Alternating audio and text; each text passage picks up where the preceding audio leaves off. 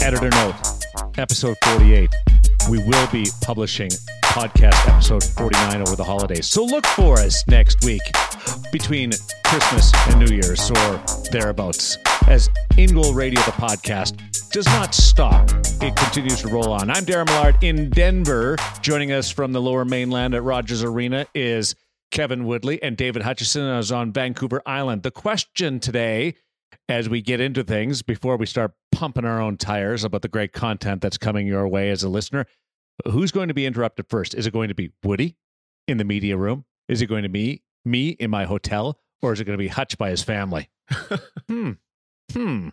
My guess is on the family. I think I'm pretty safe here. yeah. I think I'm Really? pretty There's Oh, nobody yeah. home, is there? Uh, no, everybody's upstairs wrapping Christmas presents, but uh, they know there's work going on down here, so it's all good. Oh, no. No, they're going to need tape or scissors or something, a bow, something like that. I am the Woody? last person who could ever help with anything like that. Not unless they're looking for hockey tape. There you go. So, Woody, are are you going to be doing the, the golf commentary? He uh, he's got a nine iron because uh, because you're in a media workroom. Most people have cleared out, but yeah, I'm definitely keeping the mic levels hot and my voice down a little bit, so not as so as not to interrupt the remaining uh, media members who are in this locker room. Although I will say um, that uh, you know the guys do radio hits in here in a full room. and It's always kind of entertaining. You're sitting there writing. There's like 20 people working, and all of a sudden, like huge, big, huge radio voice, like they're doing a hit back with their station, just booming through the whole room. So. Uh, I'm going to be a little quieter than that, guys, but not quite golf commentary level. And you know what that means, Hutch? That means his he's dialed his levels up a bit, and there's going to come a point where he's going to get all excited and he's going to speak at his normal He's gonna volume. blow him out. yeah, and and Mr. Editor, Dad, Dad, uh, sound engineer is going to have to go to work. So Not much. That's our uh, that's our uh, layout today. Uh, just a little bit of uh, background for you on this podcast. Uh, we have a lot to get to. Noora Räty, uh, arguably uh, the best female goaltender uh, of all time. I mean, she just has, and there is a case to be made for that. Uh, Freddie Andersen goes inside the car and gets driven around Vancouver with Kevin Woodley. This is one of the more unique uh, car interviews that Woody has done. So, two great European goalies. And we go back out to uh, questions for Cam at uh, the Hockey Shop, source for sports, uh, thehockeyshop.com. That's all coming up. But we want to get to some very uh, topical and happenings around the goaltending world. And Tucker Tynan uh, sounds like it's going to be uh, a good news story and a full recovery from the Ontario Hockey League goaltender and the story that uh, burst onto the scene via social media. And we were all following with great interest after having uh, a severe laceration to his leg. Yeah, wasn't that a terrifying scene that uh, sort of threw us all back to uh, Clint Malarchuk and and the interview we had with him and his incident in Buffalo many years ago? Uh, terrifying to see the blood loss. Uh, my understanding is he was cut through all four quad muscles and right down to the bone. Um, but really exciting to hear that he's going to be making a full recovery.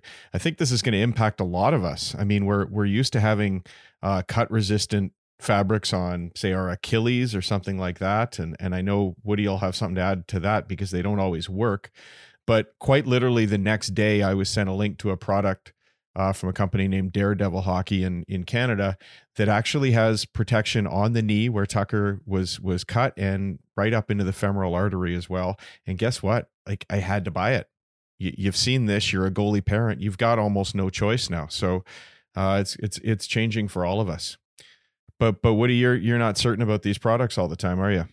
Well, no, I mean, and it's not uh, it's not a critique of the product. It's just No, not that specific at, one. At the end of the day, guys are running around with razor blades on their feet, and sometimes it goes through. Uh, Richard Bachman was wearing quote unquote cut proof socks uh, when his Achilles, when he got stepped on with the Utica Comets uh, last year, probably around this time last year, and completely severed his Achilles tendon. So um, it's you know you definitely want to add those layers, but uh, you're you're still a little vulnerable vulnerable out there. Easy for you to say, Kevin.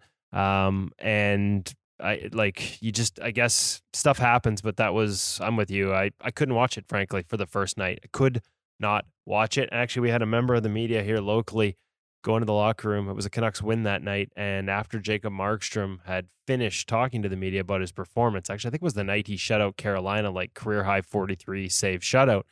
And as the the scrum was dispersing, somebody asked him, "Hey, did you see what happened in the Ontario Hockey League tonight?" And then began describing it to him. And he was just like, like he literally walked away as fast as he could. Like, why are you telling me that? Like, as a goalie, like I just don't want to hear. I couldn't watch it myself, and he just didn't want to hear it. Like, this is the reality of sort of being at that end of flying skate blades. But you just hope that that as much as we protect ourselves, as much as we can, you hope that it it that's just uh, once in a never thing that happens, and it sounds like he's going to be okay. So, um, okay. So two observations here. One is uh, I don't think there's anything that's cut proof. A cut resistant, Yeah. yes, but but cut proof. Uh, be really careful if somebody's advertising cut proof. Mm-hmm. Uh, just there's there's terminology and then there's execution of it, and the, with the way that the, that skate blades are so sharp now, uh, it's it's going to be really hard to be, have a guarantee that you're not going to suffer any type of injury. And and number two is this this location of the uh, of the laceration. I, when I first heard it, I thought it was like scramble stepping on the back of the leg or or an Achilles or or something like that. But it it was in a really unique part. So it also shows that uh, that in a scramble, in a in a game situation, uh, you're exposed in places that you really don't anticipate being exposed. Well, I think think we all know as goaltenders that if there's a seam somewhere, something's going to find it, and usually that's a puck. And unfortunately, and this is let's not forget this is a 17 year old boy, every parent's worst nightmare, really. Um, you're you're exposed to skate blades as well, and it sort of brings up something that came up for me this week as we were looking to the lacrosse goal that we'll get to a little bit later. But um, you know, I'm not worried about things like that nearly as much as I am but the uh, increased prevalence of crease crashing. I mean, guys are not afraid to take the puck to the net, and things like this are going to happen again if uh, if we're not doing something to protect our goaltenders. But the reality is, the hockey is allowing a player, if as long as he's got the puck on his stick, anything's fair game. And uh, I'd love to see some changes there. Yeah, and it's uh, I mean, it, it, the one that you always cringe. I, I think actually I used to think about my equipment first about skates cutting pads because you know they can go right through layers of pads and it's not an easy or cheap repair. But when guys come in feet first, sliding with speed, like that's that's nightmare fuel for goaltenders. And obviously we saw the worst case scenario um, and reasons why. But as you said, Hutch, it's not not just that they're there's they're not being dissuaded from going in there. It's that they're being encouraged. I mean, here in Vancouver, we've got Thatcher Demko out again, second concussion in as many years. Last year it was friendly fire shot off the mask from a teammate in practice. This year it was a teammate in Loui Eriksson running him in the crease in practice. We saw it with Tuukka Rask last year. You know, Boston coach Bruce Cassidy yelling, "Get to the net, get to the net." This is what we the kind of habits we need to create, and and Tuukka gets run. So, um, you know, when it when it even happens in practice because they're being encouraged to do it, you know, um, there's not much you can do to defend yourself from it in a game, and uh, at the very least, you hope we don't have many more of these uh, sort of skate first slides in because that's obviously the worst case scenario, but pretty dangerous and scary to watch. It uh, that equipment analogy is is a good one because when you look down, and we've all had our gear gear cut, or most of us have. Uh, when you look down and you see the leather pad uh, and and what uh, what a skate blade does to your equipment or the nylon and how how clean of a cut it is, I mean that there's no contest to your skin. Well, hey, so there's just a just a little heads up. Uh, I hey, I don't know about you. Like I don't who, Hutch Hutch Hutch is probably the only one in this room that can talk about actually cutting through a leather pad. But right. But yeah, no, I you're, you're you're absolutely right, Darren, and it's um it's scary, and and we we're we're seeing it like I said a little too often, and hopefully we don't see any more of those. The Hockey Shop source for sports, thehockeyshop.com. You are going to hear from Carey Price in just a little bit, as well as Freddie Andersen and Noora Räty. But uh, a big name resurfaced in the hockey world, and it was Tim Thomas. It was the USA Hockey Hall of Fame inductions in Washington.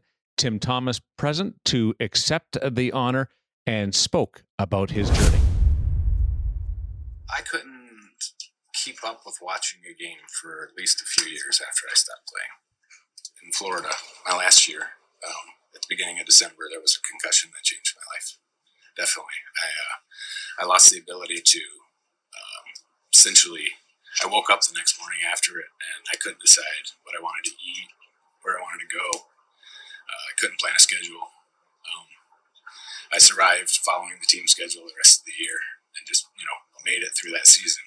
But uh, uh, one year after I uh, stopped playing, I got a a uh, what's called a scan, which is a uh, scan where they measure the blood flow of your brain uh, very accurately uh, using radioactive isotopes.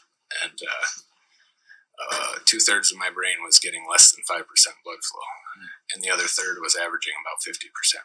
So if you can put those numbers and really think through what that means to where I was, that's where I was. On the ice, I was able to be like 97%, maybe 95% of what I was before. But like off the ice, I just, like I said, I, I still can't choose. I wake up every, uh, I'm so much better, but uh, I wake up every day and basically, like, and I have to like reorder everything in my mind for the first couple hours of the day.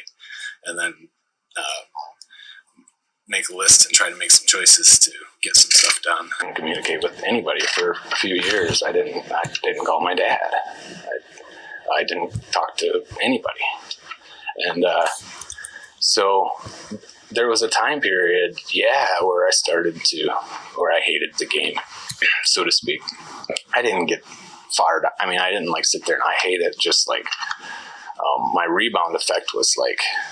uh, this wasn't worth it. uh, um, that's where I was then. Um, where I am today is past that, and uh, I, I, ended up learning so many lessons out of the experience. Um, it brought me uh, tighter with my family. Um, it taught me a value for life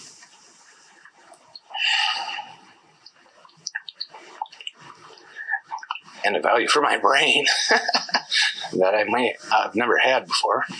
Um, and I have appreciation for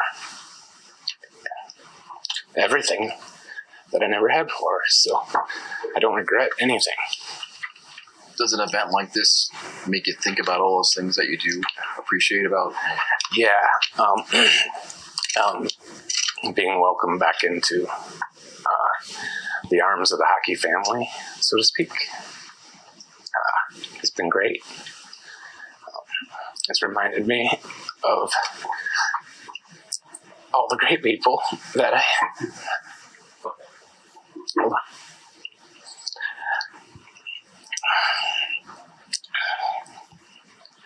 That I crossed paths with all throughout my career. So, it's been very impactful. I think that was the original question. I didn't want to talk about this. I didn't want to talk. I I didn't want to tell the world this stuff.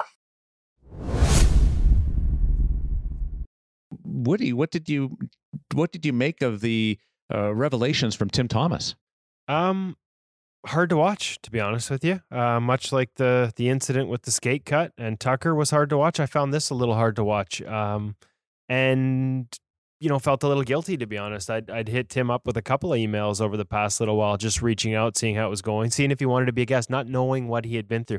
I had heard that he had struggled a little bit with post concussion, but had no clue that it was to this degree. And this is a guy who we've said before on the podcast was very good to us at In Goal Magazine during his playing career, and and always gracious with his time, and a guy who real true student of the position who liked to talk about goaltending, talk about the position and the evolution of it.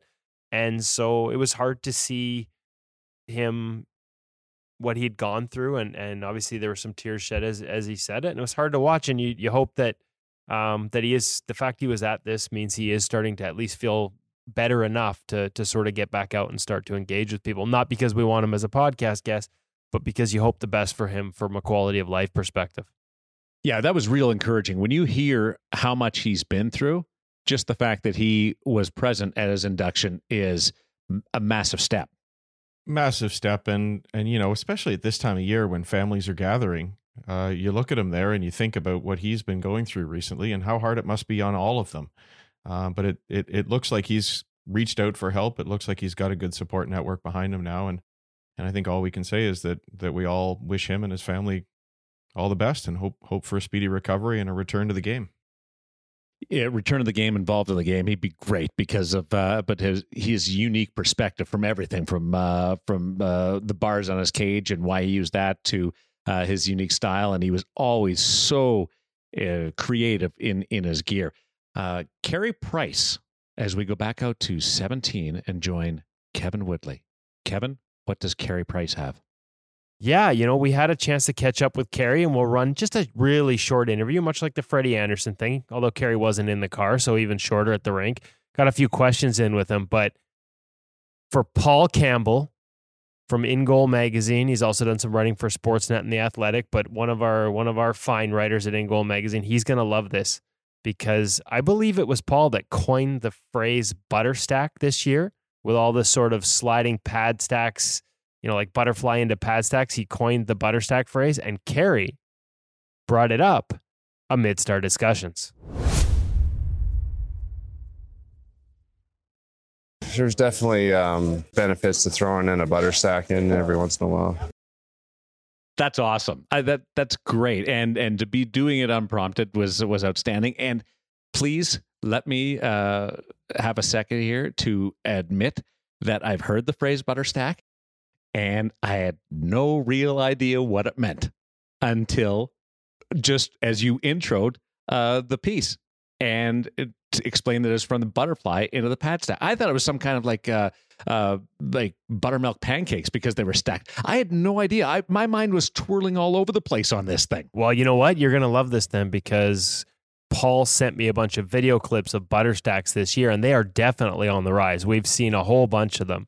And I had Darren Pang break down the effectiveness and the use of the Butterstack in those clips and we'll bring that to you soon but we're just going to mix the the Darren's audio with some of the video and we'll get that up on the website over the next couple of weeks. So there will be no more questions about the phrase Butterstack once you see that video. And all credit to Paul Campbell who in, like invented the vernacular of the butter stack, and now the best goalie in the world, Carey Price, is using it. I think that's pretty darn cool. Of course, we also got to give Paul credit, the guy who came up with the Bunny Larocque Trophy for the best backup in the league. Like this guy's a creative genius, and we're blessed to have him as part of the. He's an innovator. Team. He is.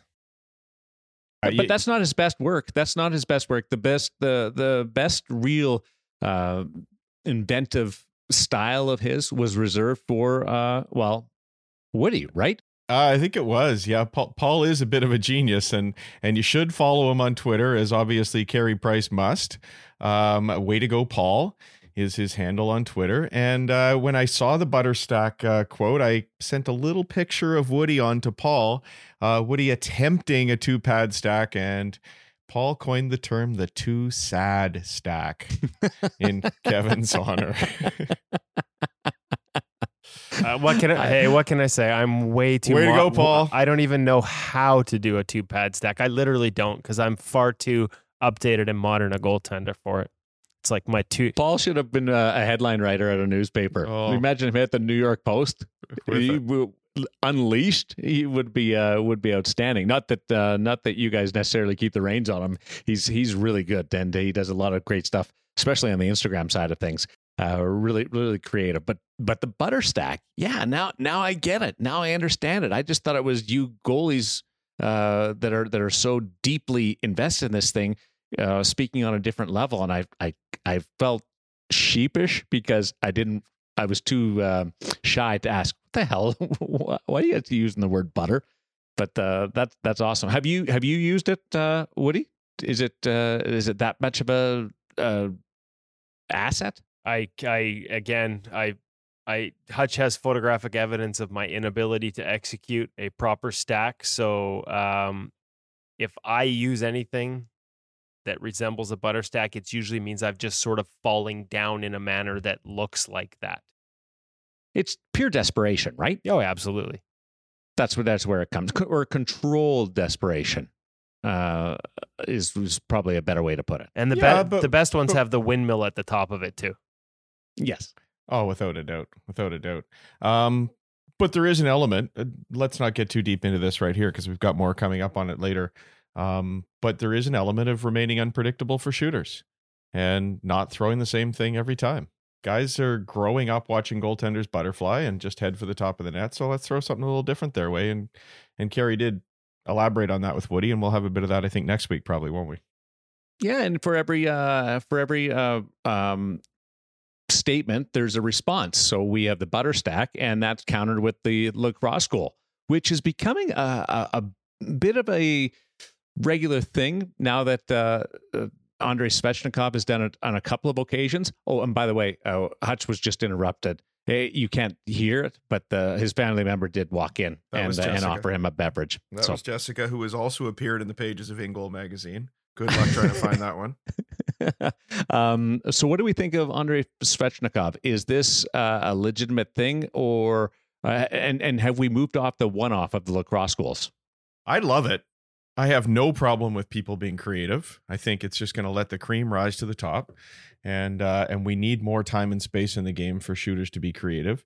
The only little piece that is being debated that I worry about is is without question the the shot to the head from the stick that will happen. Although it was avoided in this drill in this particular goal, um, so that does worry me because I think if you were to read the rules, uh, you know directly it's okay to hit the goalie in the head there because it's the follow through on a shot and that can't be okay uh, we, we're we're probably going to have to adapt the rules a little bit um, but but let's let's create more opportunity for creativity like this um, and then and then guys are going to start reacting to it kevin well, I had to write. Well, I shouldn't say had to. I was asked to write this uh, for my weekly column for NHL.com. So uh, I reached out to a number of goalie coaches, and and for the most part, like I don't think anybody's complaining, but that is one element of it. I did have one coach uh, it, under conditions of anonymity; they're not actually supposed to talk to the media, uh, and there are several like that around the league, just team rules. Um, but they thought it should be illegal because, like that first one against Dave Rittich, that that Svechnikov stick really you can hear it just smack off the side of his head, and the counter argument was, okay, well sometimes guys on wraparound attempts, they like to go with the old, you know, sort of swinging poke check around the post. So if one of the counters as a goalie now is to to maybe swing your stick to try and knock it off at like crossbar height and you hit a guy uh, with that lumber, it's going to be a slashing or a high sticking call probably 9 times out of 10. So if, it's fine for them, is it fine for us? But I think for the most part, guys are with you, Hutch. They're fine with it.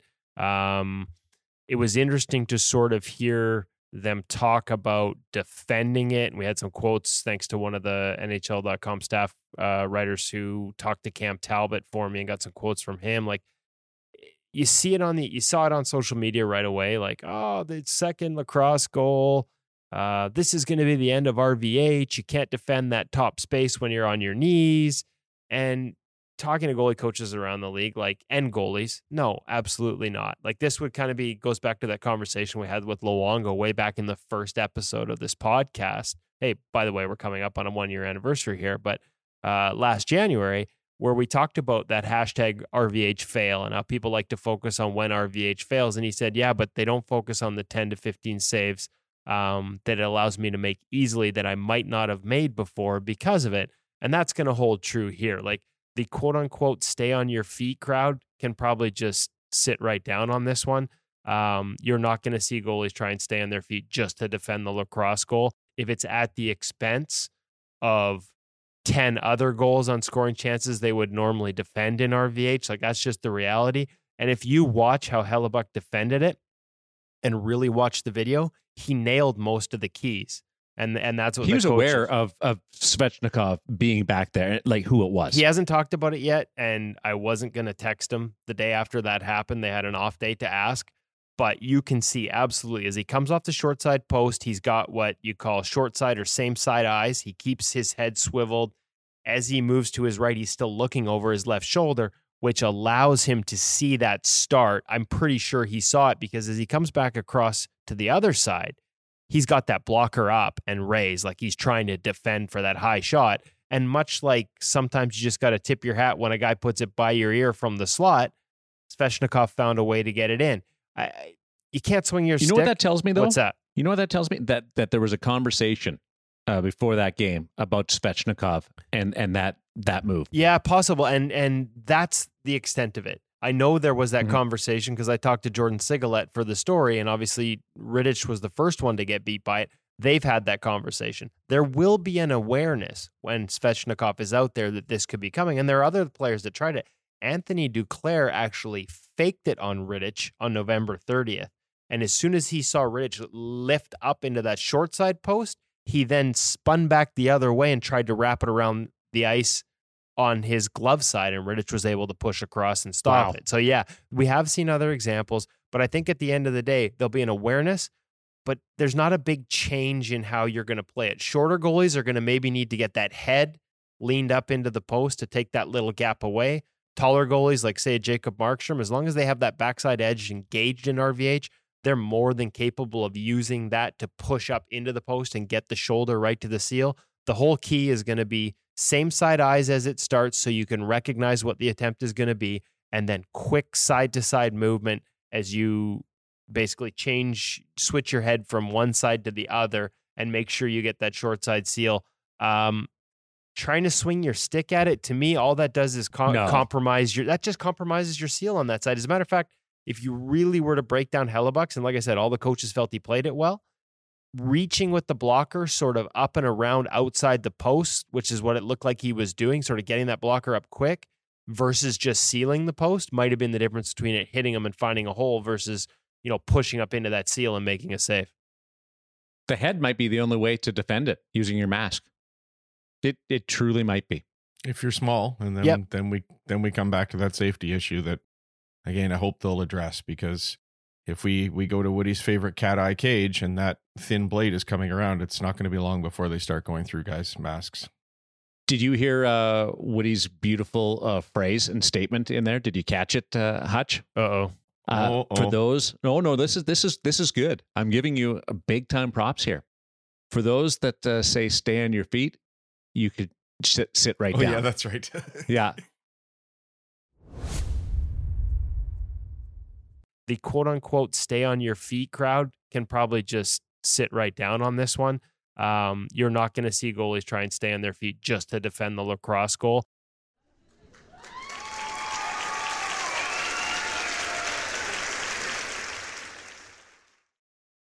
That that was wonderful. yeah, that was well done Stay in your feet. If you Just want to sit stay on right your down. feet, sit right down. You didn't even know you did that, did you? I did because I actually I use that because Really? it's in my story. I'm actually just looking. I Oh. just got my story back from my editors as we're talking right now, and I'm kind of Yeah. curious to see whether it survived the edits. That was that was I like that uh, that that line. It's In Goal Radio, the podcast. Darren Millard, along with David Hutchison and Kevin Woodley, scattered around North America, covering the National Hockey League and uh, leagues all around. Presented by Source for Sports, the Hockey Shop, thehockeyshop.com. And the premium, In Goal Premium, is off and running. Uh, how we doing? Uh, Woody, you uh, seem to be our spokesperson on this. So uh, so take us through and on. Yes, yes, you are. Oh, and okay. Now you guys are both looking at me funny. Uh, uh, and everybody in the cars is like, what, what's going on? Please, Hutch, please get Hutch back on the rails. Hutch does all the hard work. Yeah, it's funny. You you always say that I'm the guy with the funny faces on the camera here, but now that Woody's out of his element and hiding in the media room here, we're getting all sorts of crazy looks, and I'm really enjoying it. We've uh, we've got a technical article that should be up later this evening um, with uh, Eli Wilson and Carey Price again. And uh, Eli's got some pretty strong feelings about uh, how we handle shots to the short side. Uh, we've got a nice example of a recent goal in the NHL where things have gone wrong, and then we've got some demonstrations from Carey on how to handle that appropriately. Um, Eli's been with us since day one here at In Goal, guys, and and I just want to take a quick second to encourage our listeners to visit EliWilsonGoaltending.com because he's got some upcoming camps at Christmas and at New Year in Edmonton and Calgary, and I can tell you from being there that uh, people travel quite literally from all over North America to go to these camps. So have a quick look before uh, before they fill up. Second one that we've got recently is from uh, our good friend Pete Fry, the goalie mindset guy, and he's got a new article on the three mental zone system. It's a it's a really interesting look at things. And and in fact I've got a son who's just started to play in a league where he's doing three 20 minute periods with two floods for the first time. And actually portioning out your focus for an entire game is a real challenge as you move up. And and Pete's got some good strategies in there that some of his uh, junior and pro goaltenders use. So have a quick look there. And and then let's just mention that Pete himself is running some seminars over the holidays in Ottawa, Kingston, and Vernon. And uh, if you were to visit goaliemindsetpower.com, you'd learn a little bit more about that. But lots of great stuff at uh, at Premium. We've got some video with Malcolm Subban walking us through his stick setup, which is a little bit more intricate than I think I've seen anywhere else before. You're right about that. Yeah. Yeah. And you've probably seen that one up up close, Darren. Um, so lots of new things happening there new content virtually every day, including content um, from this podcast. If you're tired of listening to the three of us drone on and you're a premium member, you can just get straight to the good stuff and listen to those those feature interviews. InGoalMag.com. You find uh, InGoal uh, Premium, and uh, it's some outstanding content. And it's going to be coming to you uh, every week. And, and sooner or later, you're just going to feel like you're missing out and you're going to sign up for it. Uh, InGoal Radio, the podcast. Also, uh, like to acknowledge uh, the great and continued support of uh, Source for Sports Surrey, the Hockey Shop, thehockeyshop.com, and the evolution of our conversations with Cam. Uh, I'll, I'll leave it. Well, should you set this one up? I, th- I think you should, Woody. Well, the segment was so popular that we had to go back to yeah. it. Yeah, that's basically as much of a setup as it needs. Like Cam at this point needs no introduction and his first attempt at at taking listener questions was just so popular they flooded the inbox.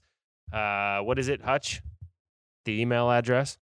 That would be podcast at ingoalmag.com. They flooded it with questions for Cam, so we went back out and got some more answers. I think this one's gonna. We, we said it was maybe gonna be a once a month segment. Um, in the short term, at least, it's gonna be far more than that. He goes back to back, which is uh, unusual in this uh, day of uh, goalie analytics. Uh, the man that needs no introduction doesn't get one. Welcome back to our on the fly revised equipment segment with Cam Matwiff from the Hockey Shop Goal Department. I say revised because not everyone was down with our childish humor of the Ask Cam or Cam segment. Um, and we do have young ears listening to this podcast. And so rather than act like we're younger than that, we thought we had a good suggestion from uh, one of our listeners, Alan Nosworthy from Thunder Bay. I guess uh, part of the Thunder Bay goaltending mafia with Carter Hutton and Matt Murray and Mackenzie Blackwood. He, he's part of that crew. And he just quite simply suggested, and I'm a big fan of alliteration myself as a journalist. So I think uh, we should take this suggestion to heart. And this is now just quite simply questions for Cam. We no longer have to worry about any, you know, anybody searching searching into their Google Ask Cam and ending up with something they didn't expect. So, Cam, catching up with you over the phone from the hockey shop. Uh, you can find them at thehockeyshop.com or in person at Source for Sports, the hockey shop in Surrey. We got some questions this week, buddy. Alan just sent in a re- the really good suggestion with the name Alan Nosworthy. Um, but we got one all the way from Sweden. This is one of our readers and listeners, Kelly Palmquist, who asked As a parent of a young goalie, I often wondered why the big manufacturers produce a cheaper entry level helmet. Early on, I understood the importance of the helmet, but on more than one occasion, when I was in the shops looking for a new helmet, staff would try to, it felt like, guilt me into buying a better or more expensive helmet with the argument you don't want to take any chances on your child's head.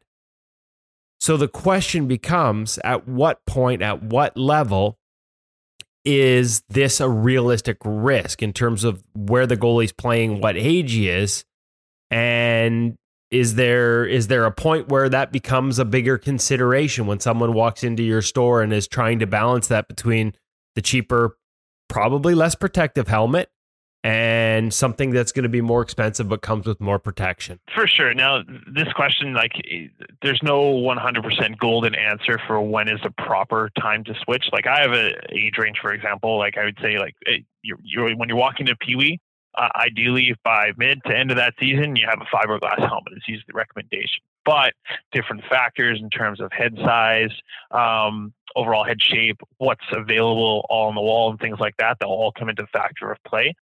I mean, to answer the original question, why are there lower quality helmets made? Is because there's hockey all over that has different level of quality, for example. So, you know, that plastic mask is technically certified for ice hockey, and it is an impact reducing plastic that is designed to be hit by a puck for sure. Um, obviously, there is a point where that level is exceeded for sure. Um, but I mean, ball hockey, um, roller hockey to a lesser extent, even um, that super super entry level. Hey, we're we're just trying out ice hockey for the first time. You know, that's usually where that helmet um, kind of lies in terms of for a price point. Let's get somebody on the ice and get them going, kind of idea. Um, you know, once that mid range level peewee um, kind of starts to hit, that you know, you really start to see those kids start to really lift the puck up high and start kind of going for that crossbar, and that's when I usually see a lot of kids get hit in the face.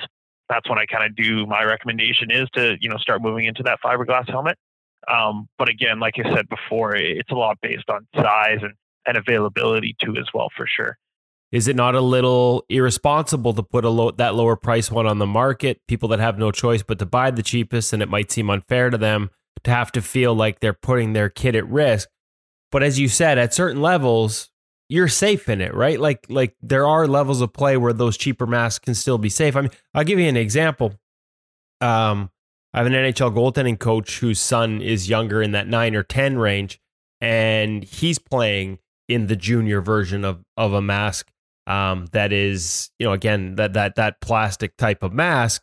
And this is a guy who's seen everything and just he just feels confident knowing the shots at that level. His kid's still safe in that mask, despite having access to whatever he wants. So there is a market and there is a place where those masks still work.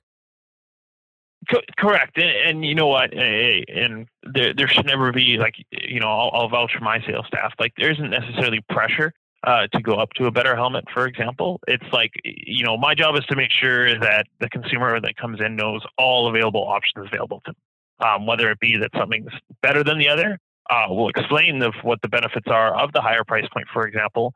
But that's up to the consumer to, to decide whether or not that helmet is perfectly adequate for them or not. Um, like we have t- tons of beer league guys come in here and they, you know, they make decision of the ladder to go with the, the plastic helmet. They believe it's more than enough for them, and you know, it's not my place to argue with them what they should go with at that point. I guess it depends if they're seeing like if it was like say you Cam Matwiv were shooting on them, they'd probably still be safe in that plastic helmet. I, ah, it depends on your version of safe.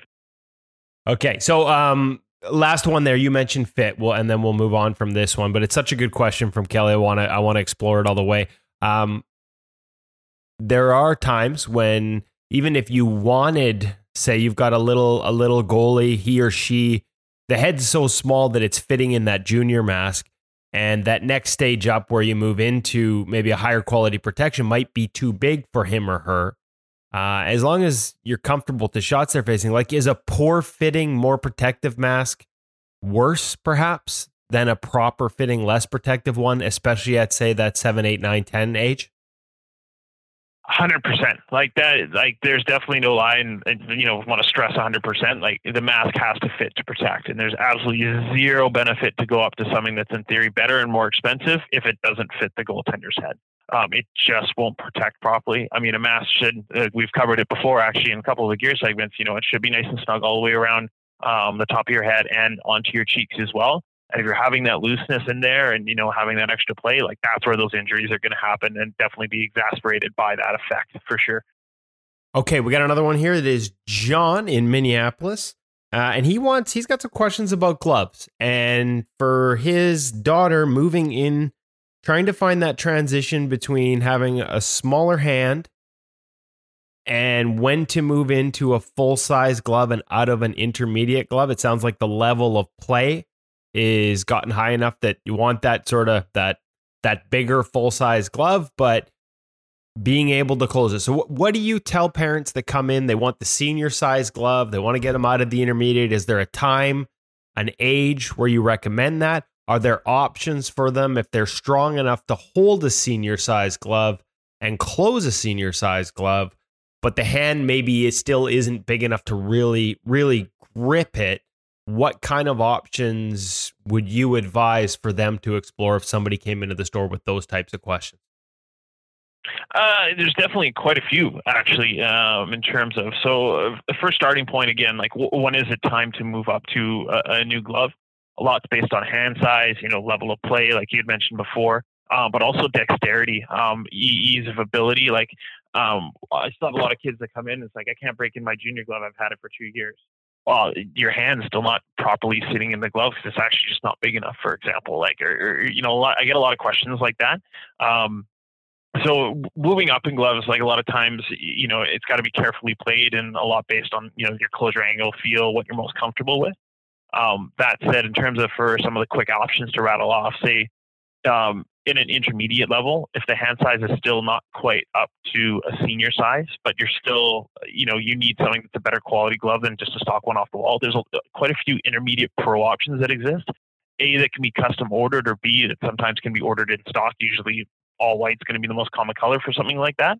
But that can give you that next level of protection, but still keeping you in a uh, intermediate overall perimeter and hand size. Um, flip side of that is is that also a couple of the pro category gloves are available uh, to order with intermediate palms. Um, us in particular, we do stock um, Brian's gloves, um, both the Gnetik 4 and Optik 2, um, in intermediate palms, um, stock off the wall. Oh, so you don't have again, to custom order? No, that's correct. For those two companies in particular, or for Brian's in particular, for those two gloves.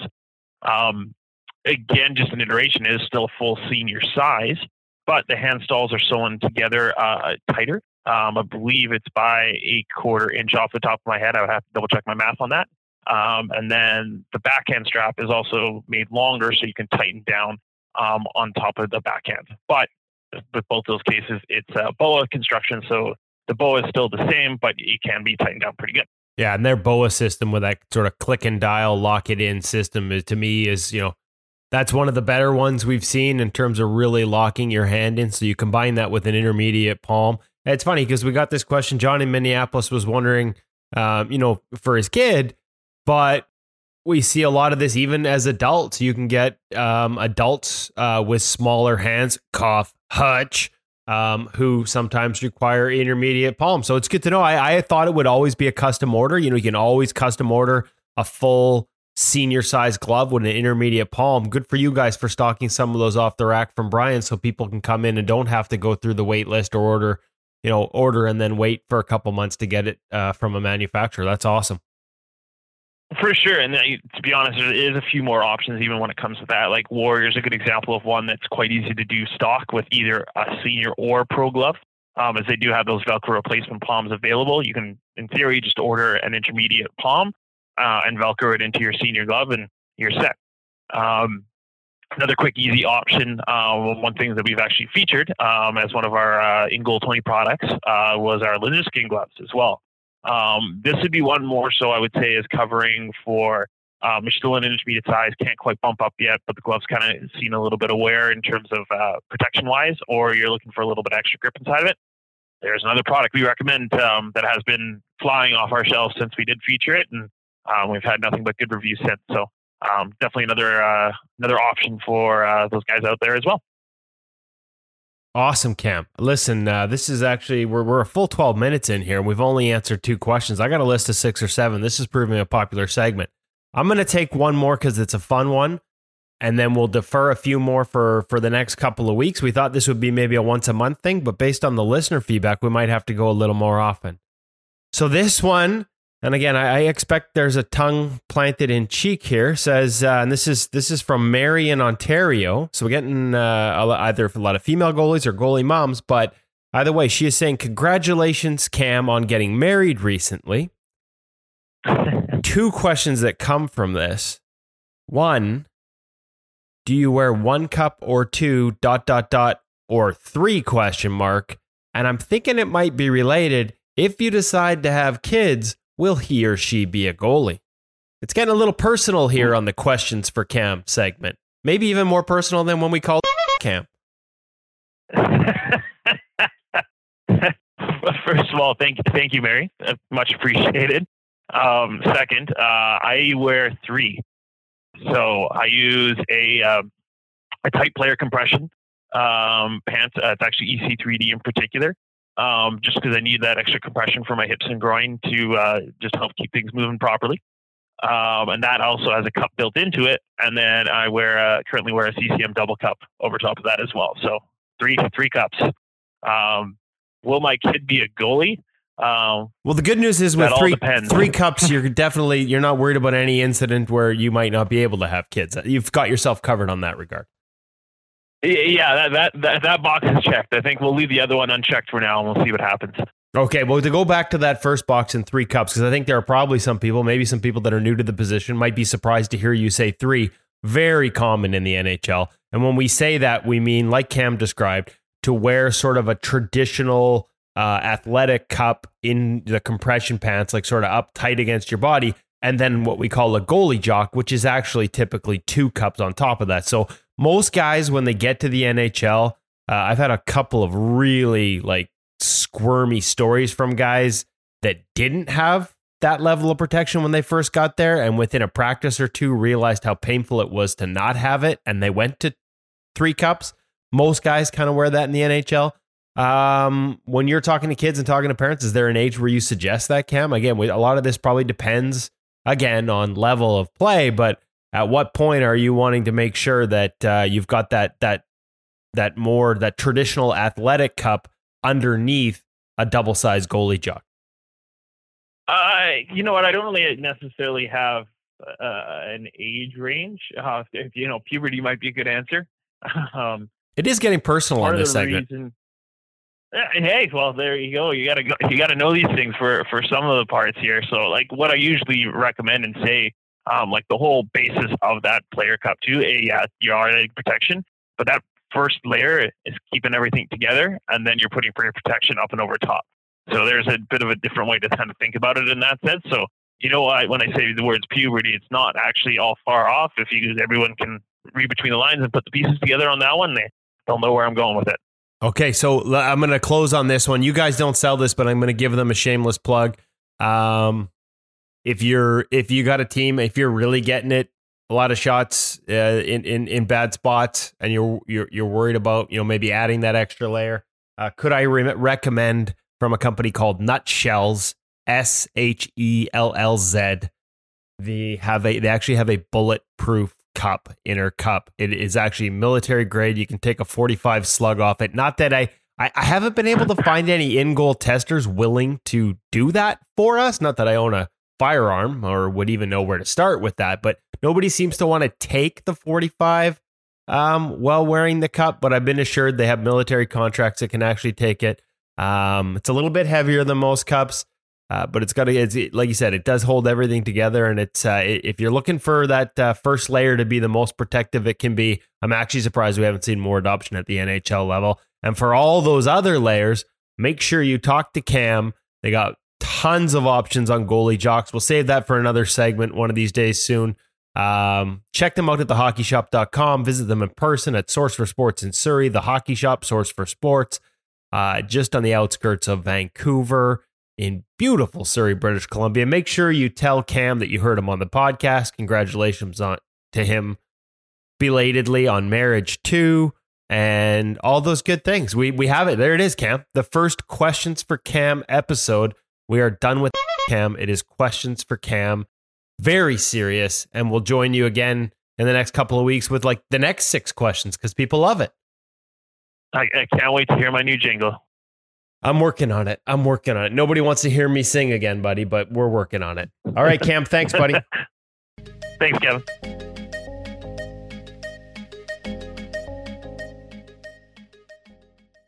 Questions for Cam. That and and that is uh, that is just shows the great uh, willingness by us to listen to you, the listener. And Hutch, uh, thank you for uh, for guiding us along that transition from uh, from our dilemma into corresponding with our listeners, and then and then using it in in the podcast. Uh, well done, my friend. And the new name is going to make life a lot easier on me because I won't have to get the beeper out on Kevin every time he uses the old name for the show. Uh, love love Cam's stuff. Um, and yes, Kevin, I do have tiny hands. So uh, when I ordered my Premier 2 gear, uh, I custom ordered it with intermediate palms, as as Cam talked about, and works great. And then uh, and then our son Maddie, who's moved up to a fairly high level of hockey himself, but was still quite small. We ordered him the the custom intermediate palms, um, not not the pro gloves, but the intermediate gloves with with the pro palm and uh, and he was happy to step in front of junior A shots with those things. So it is a it is a solution for the younger kids. Well, see, you could. There's always a solution if you look hard enough, and and even even if people are are bugging you and chirping you and mocking you, making fun of you, I can take it. borderline borderline bullying you. No, it's just friends having fun. It's all Woody, good. Woody. Uh, He gets it Freddie back. Andersen's coming up. Uh, Denmark's own Freddie Andersen. This is a this is a really fun interview with uh, with Kevin Woodley. And this happens uh, in the course of his car, and it's uh, it's unique because the the car ride does play a role in this uh, in this discussion about goaltending. Uh, the Toronto Maple Leaf netminder with uh, Kevin Woodley in just a little bit. But first up, our, our feature interview, Source for Sports Surrey, the Hockey Shop, thehockeyshop.com, the home of Cam uh, presenting the feature interview of Noora Räty. And just to, uh, I can't say her name the way she does, which was fascinating the way you guys start the interview, uh, Woody. It was just beautiful. But just set up uh, Noora Räty and uh, and your discussion. Oh, just a chance to catch up with her while she was home in Finland. She had just come from Russia. I don't know that everyone's aware. She'll get into it that she actually is still playing uh, in the Russian Women's League uh, after spending some time when when they had a team in the CWHL and. Um, you know, just basically like you said, one of the best women's goaltenders uh, in the history of the game. I'd put her on a short list with Shannon Szabados, um, and a chance to talk about goaltending. Frankly, far overdue for us um, to to get a, get a, wom- a a woman's goaltender on here, and uh, hopefully the first of many. She was great. Uh, I've had a chance to watch her work on the ice, uh, and and same with Shannon. Like they're just they're just such excellent goaltenders. I don't think of them as you know like I, I just don't think of that men's or women's goaltenders. They're just incredible goaltenders. The technical excellence, excellence, the precision, the skating. There are so many elements of Noora's game um, that I envy, and that I think a lot of people on. Uh, on either side of that equation should emulate. So it was nice to talk goaltending with her, and and and you know she has a role on the board. Um, you know with the the uh with the PWHA. Did I get that right? Well done. PWHA. Is that what it is? I thought there was an extra vowel in there. And so and so and so we talked about that a little bit too, just where the women's game is, where it's headed, her experiences in Russia, or sorry, playing uh, in China, and why the standards that they set in terms of treating the players, um, you know, equipment, not having to buy your own trainers, facilities, are what she's hoping um, the rest of the women's game can achieve at the pro level. A couple of things that jump out uh, that you should be listening for. One is her record in college at Minnesota, and the numbers are staggering. And number two, uh, when you can talk about uh, you, that you debuted for the national team, and it was uh, like half your life ago, and it's not just a, a turn of phrase, but it's legitimately half your life ago. She debuted in the national team when she was 15. Uh, is another uh, feather in her cap, and and just signifies uh, how long she's been at the top level of of her sport. This is Noora Räty, or as she would like to say it, with Kevin Woodley. Here it is.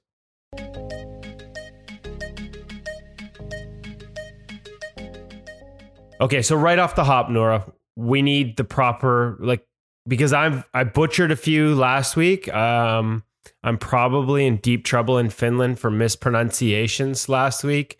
Uh, Michael Garteig's goalie coach, if he's listening, I'm so sorry I butchered that. Tell our listeners the proper way to pronounce the name of one of the greatest goaltenders in the women's game right now. How do you say it? So you really need to roll, roll your R's. So it's Noora Räty. So two R's there that kind of get the North American people. So deep R rolls um, for the Canadians in the audience that you just think of that roll up the rim to win Tim Hortons commercials and just roll the R's. Mhm. That, that's it's all about rolling the R's in Finland. All right. Okay. Rolling the R's in saunas and perhaps uh, the odd drink in the evenings is what I've been told. And good goaltending in hockey. And that's true. We should, that should actually probably be at the top of the list. So let's start Mhm. there. Um, I was going to ask you to catch us up with what you're doing now, but let, let's let's start let's start with there. Like we know about Finnish goaltending. We've known it for so long. It's been a theme in the NHL ever since I remember covering Mik- Miikka Kiprusoff. And um, from there on out, it just seemed like this boom of goalies coming over to the NHL. And we sort of know about the national coaching programs over there. What about you? How'd you get started in goaltending in Finland? What what what drew you to the game, and what was your experience like going up in in terms of coaching and access to coaching? I feel like I had a pretty common start. Uh, my brother played. He's three years older than me, and my dad coached my brother's team. So me and my mom were always at the rink, rink watching him play. And I had a lot of energy growing up. So I was told my mom that I want to play too. Too. And uh, when I was four or five, I started in a hockey school and um, saw a set of goalie gear and just fell in love with the position. So I think it was the gear gear that really made me want to play goalie and the fact that I never had to sit on the bench. I mean, if you're a backup goalie, you sit on the bench, but I just didn't want to leave the ice. So I figured if I'm a goalie, I can always be on the ice. And uh, growing up, I was really fortunate. I kind of always had a goalie coach, and I got some specialized training, and um, kind of had always someone to like help me with the techniques and skating and goalie specific training. And also, one thing I really did a lot was actually we did a lot of skating in my youth teams, and I was always in the line with skaters doing all these players skating with goalie gear, and I think that really helped me growing up too. I was gonna say you te- you checked all the boxes there. We the most common answers for why I became a goaltender are I fell in love with the gear, I didn't want to leave the ice, and my big brother. Now, did your big brother make you go in the net? Because that was one of the other common themes. Goalies start because their brother says, "Hey, if you want to hang out, you got to mm-hmm. be the goalie." Uh, not really. I mean, he. We always say he's the brain in the family, and I'm the athlete. Um, he he didn't play very long, and outside of hockey, he didn't really want to play like street hockey or play with his friends. He was more of a nerdy guy and liked to study. He is uh, uh, homework, and I was type of girl that always played street hockey outside with my friends. And um, but I guess it was my friends that pushed me in the net too. They needed some someone to shoot at, and I liked it so. So I was always playing outside street hockey and bunt hockey, and and whenever I could have my goalie gear on outside, I I had it. You've uh, you talked about the doing the skating drills with the players, um, goalie coaching over there. What was your first experience like? When did you have your first goalie coaching? You know, now you've worked with goalie coaches all over the world. What would you say when people ask you, you know, what separates the Finnish model or the Finnish Finnish goaltending, and you coach now yourself? Um, what's your answer to that? Um, I think I was really young when I had my first goalie coach. I was like eight, nine year old, years old, and I mean, back then I was at the age when we still worked on like skate saves and stack the pads and poke checks. And then I remember one day my coach came to practice and he was like, no, there's no more skate saves now. And I he came up this thing called butterfly. So then I started working on butterfly saves. So I've kind of, even if I'm 30 now, so I've lived kind of both styles, like old school and the new, new school style. Um, but growing up in Finland, the a lot of people know we were big on hands, active hands, in tight. We put we want to be really aggressive with our hands. Um, typically, Finns are really good skaters. Um, we prefer shuffles over T pushes, like you know, like a little tiny shuffles instead of long T pushes. Always have your toes square to the puck. We don't want to open up too much. Um, if you compare us to like a North American style, uh, I would say we're a lot more aggressive. We like to attack shooter. And I mean, um, that's pretty much it. I would say a lot more aggressive, a lot more athletic too. We are not boxes. Absolutely. Now, so growing up, now, like when you check your quote unquote hockey DB or elite prospects page, sort of first blip where we we track you is 0405 with with with the national program. But what was what were your what was your playing experiences like up until that point? Mm, trying to remember. It's like half of my life ago, 15 years ago. Uh, well, I always played up with played with boys growing up. We don't have girls teams in my my hometown, and women's hockey wasn't very popular back then. So my only option was pretty much play with boys, and it's called C boys. I would say maybe you it would be Bantams in okay. US. Um, so I was playing Bantams and I got an invite to my first senior women's national team camp. And there I am as a 14. I think I was 14 at my first camp, and the oldest player at the camp is 40. So I was like a, a little kid with these players that could be my mom's. So it was a little intimidating and I was, it was nervous and but at the same time, when you get on the ice, you just have fun and they're your teammates and you just want to prove prove them that you belong to be there. So that was four. I was trying to do the math, Noora. Like 0405. I'm like, man, she was young back then. Like to get your first national national team exposure. Um, what? And then playing playing for the Blues. It, is that your first sort of taste of women women's league hockey in in 0506? Yeah, I think I was 15 or 16 when I joined a women's senior team in my hometown in Espoo Blues.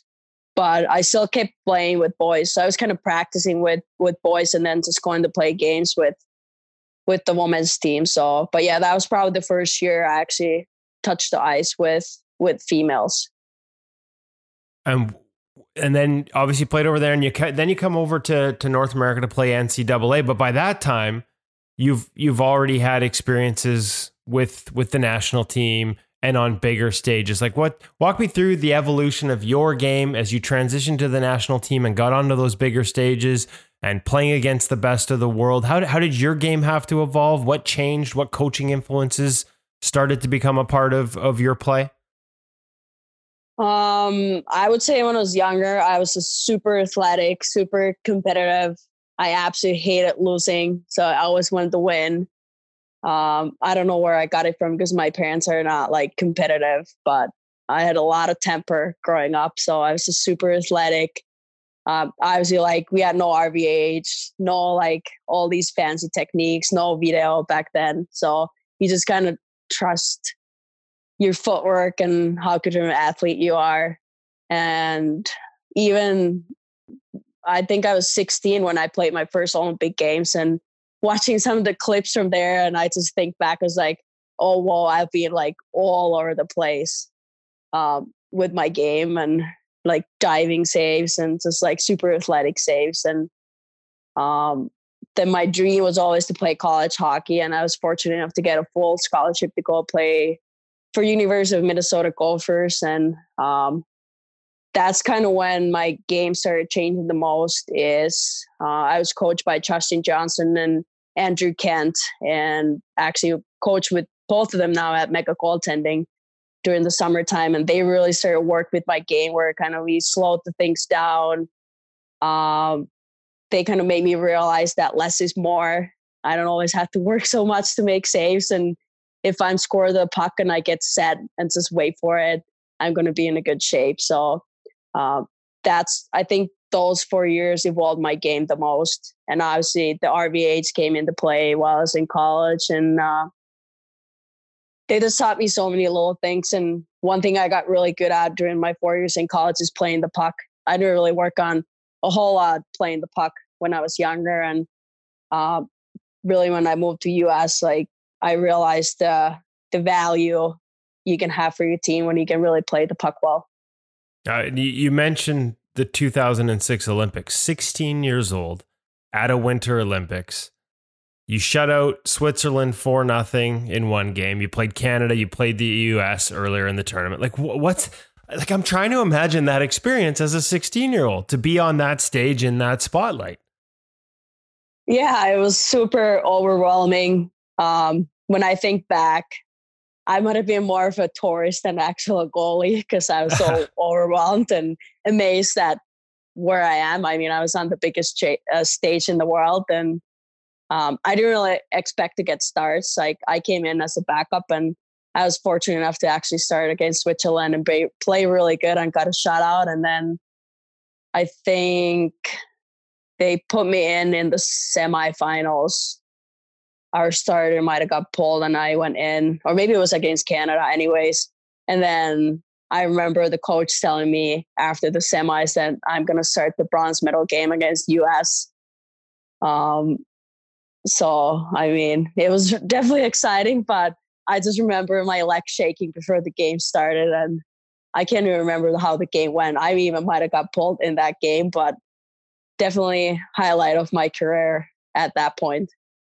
I can't, I mean, I just, I, I'm, I'm having trouble, as you can tell, just sort of contemplating being in the Olympics at the age of 16. Now, by the time you get back in 2010, you got a little more experience under your belt. and this time you you come away with a bronze medal for Finland in tw- what Vancouver 2010. Walk me through what that experience was like. You're still, you know, 19, maybe tw- I think probably 19 at that point on that Uh, I stage think- at the Olympics, maybe turned 20. Yeah, I think I was 20 because I was a 20 year old freshman. So when I entered college, Right. I So had first year 20 that university. spring. Yeah, I was freshman for the Gophers, and that was kind of interesting year too because I was freshman at college, so it's always an exciting year. And moving to a new country and a new culture and a new language and everything, and trying to study and play hockey, and then just leaving middle of the year to play in, in my second Olympics. But um, I would say, I mean, second time a lot easier and I was a lot more mature. I actually knew how to take care of my body. I was in a better physical shape. I actually started realizing like the value of mental training and men- mental preparation for for big games and I was just a lot smarter, a lot more mature. I mean, when I was 16, I didn't even know how to do my own laundry or cook food. So now I was out of my mom's apartment and living on my own. Just like I think the maturity really helped me helped me in the Olympics too, and just just knowing how to prepare prepare for for these games. Oh, it's good to know that that's going to come because I got a 15 year old daughter right now and she doesn't do her own laundry either. So it's Yeah, good to I know it's coming. I just remember in Vancouver, uh, we played Canada in semis. I think we got smoked like five nothing or something, but uh, we played at the Canucks rink and the place was popping.